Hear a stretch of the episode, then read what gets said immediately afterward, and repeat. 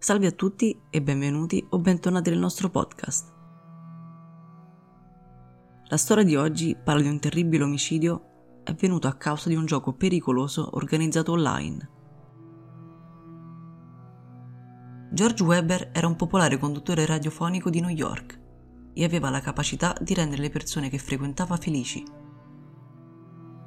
Ma aveva anche una vita segreta era interessato ad argomenti che andavano un po' oltre la classica definizione del sesso ed era diventato dipendente da internet. Un incontro al buio fissato con una persona sconosciuta online è andato tremendamente storto, finendo in un orribile omicidio. Ma andiamo con ordine. Nella primavera del 2009 la trasmissione radiofonica su ABC News di George viene seguita da migliaia di persone ed è soprannominato l'uomo delle notizie in grado di coinvolgere le persone con le storie che racconta.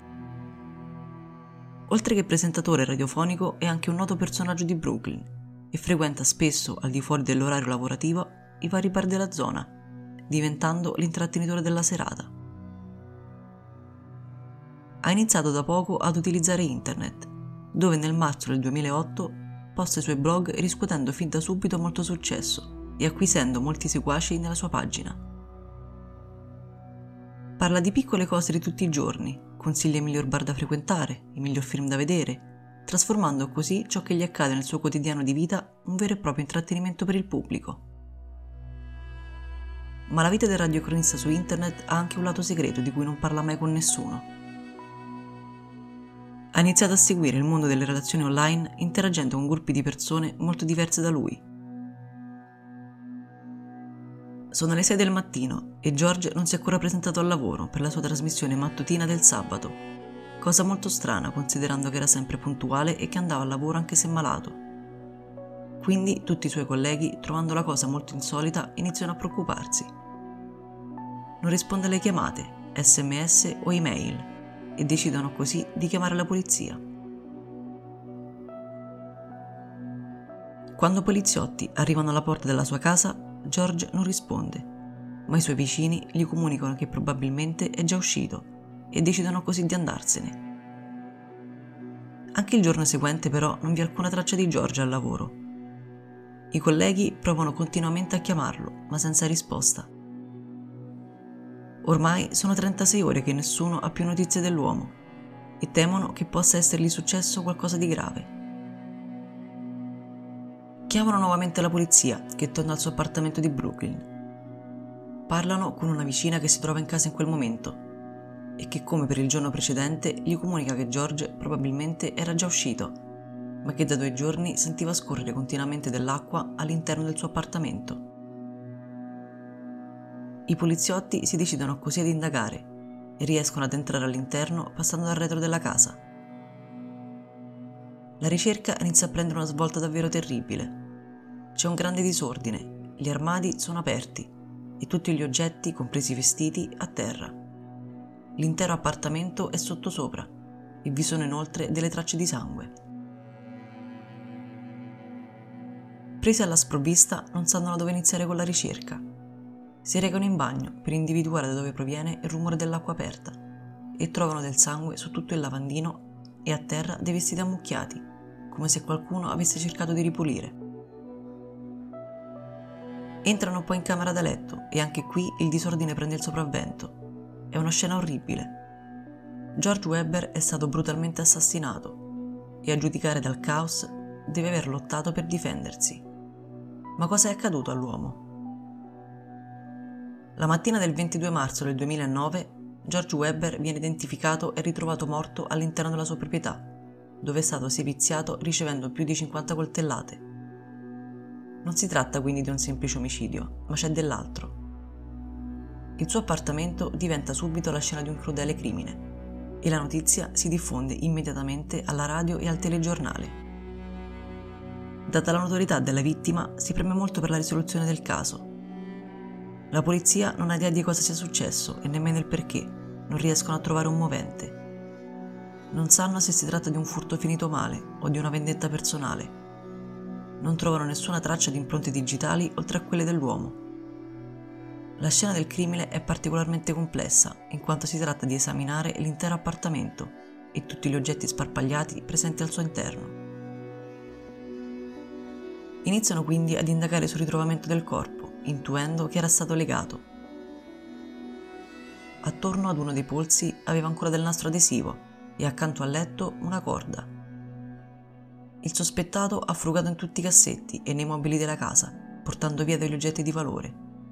Quindi il movente del furto non può ancora essere scartato. Il medico legale che effettua l'autopsia sul corpo comunica che il decesso non è avvenuto nelle ultime ore e che risale tra le 24 e le 48 ore prima del ritrovamento. C'è un altro fatto importante. Gli agenti non trovano alcun segno di scasso, il che significa che o la porta non era chiusa a chiave o che l'uomo conosceva il suo aggressore. Iniziano quindi a sospettare che non si tratti di un furto casuale da parte di uno sconosciuto, anche la particolarità di averlo trovato legato li spinge ad investigare su un'altra pista. E se si trattasse di un gioco erotico finito terribilmente male? Cercando la risposta rinvengono una pista fondamentale. Trovano il suo cellulare, che si dimostra estremamente importante per l'indagine, in quanto presenta contenuti utili per la svolta delle indagini. Vogliono esaminare i suoi sms e il registro delle chiamate per capire con chi era stato in contatto negli ultimi giorni di vita. Si rivolgono quindi alla società telefonica e confiscano anche il suo computer, che rivela un lato di se stesso che il cronista cercava disperatamente di nascondere, ovvero la sua vita privata. Così da quel momento la sua vita privata diventa pubblica. Si spera che il suo sito di blog possa fornire alcune informazioni ed indizi Scoprono che visita regolarmente il sito di Craigslist, soprattutto di una sezione molto specifica. Per chi non lo conoscesse, Craigslist è un sito che mette in contatto persone da ogni parte del mondo per qualsiasi motivo, dalla vendita di oggetti ormai non più desiderati alla ricerca e offerta di determinati servizi di lavoro come babysitter o ancora ricerca di stanze in affitto per studenti e lavoratori. Ma il sito ha anche una sezione di annunci per adulti, è chiaro che George ne fosse già a conoscenza, dato che ne parla nel suo blog un anno prima del suo omicidio, dicendo di aver trovato quello che cercava perché gli forniva un facile accesso ad un luogo più proibito. George cercava l'opportunità di essere una persona diversa da quella che mostrava in pubblico per il lavoro. Ben presto si scopre che il suo interesse per questa sezione per adulti di Craigslist non è solo lavorativo, ma anche personale in quanto fissa diversi incontri casuali con sconosciuti. Scrive e riceve diversi messaggi di natura sessuale e feticista. Il suo computer rivela un'allarmante verità. Non solo l'uomo usa questo sito per organizzare incontri, ma le persone con le quali messaggia e poi incontra dal vivo sono dei giovani ragazzi. Scavando ancora più fondo nella sua vita privata, i poliziotti scoprono dei messaggi con una persona in particolare scambiati la settimana prima del fatto. Tutto inizia con un annuncio di un ragazzo sedicenne che scrive di essere alla ricerca di denaro facile con pagamento solo in contanti, cosa illegale nello stato di New York. Ma George Webber non è solamente alla ricerca di sesso, ma di qualcosa di più trasgressivo. Cerca qualcuno che possa soddisfare il suo più profondo e segreto piacere, ovvero essere legato e soffocato Nessuno che lo conosceva aveva mai sospettato che George potesse avere tali fantasie. Organizza così un incontro con un utente che si fa chiamare Greek Satan 92, offrendogli 60 dollari. Questa è una svolta enorme per il caso, poiché ora la polizia ha il nickname della persona che può aver visto George per ultimo ancora in vita. È il venerdì mattina prima del ritrovamento del corpo Dopo aver passato in rassegna i messaggi online degli ultimi giorni dell'uomo, gli agenti si fanno un'idea di cosa possa essere accaduto nel suo appartamento e di come un incontro sessuale possa essersi trasformato in un omicidio. Si mettono alla ricerca quindi dell'uomo della chat e quattro giorni dopo la polizia riceve l'elenco delle chiamate e degli sms recenti del cellulare di George. Trovano dei messaggi scambiati con un certo John del Queens e arrivano così all'indirizzo dell'individuo. Si tratta della stessa persona che utilizza il nickname Greek Satan 92? Si recano al domicilio e l'uomo si presenta con il nome di Spiridon Cates, americano di origini greche di 39 anni, che lavora come cameriere in un ristorante nel Queens. Ha un alibi di ferro per la notte dell'omicidio. Afferma di aver sentito parlare del caso e che molto probabilmente suo figlio John è implicato nell'omicidio. Comunica inoltre di avergli prestato il telefono nei giorni prima del fatto. Chiedono quindi al padre di aiutarli a trovare il ragazzo, con la scusa di dare al figlio dei soldi. Quella sera Cates e i poliziotti aspettano nel posto prestabilito per l'incontro. Il ragazzo si dirige verso la macchina del padre, senza rendersi conto che si tratta di una trappola. Quando si avvicina scorge la polizia, che lo insegue e lo ammanetta.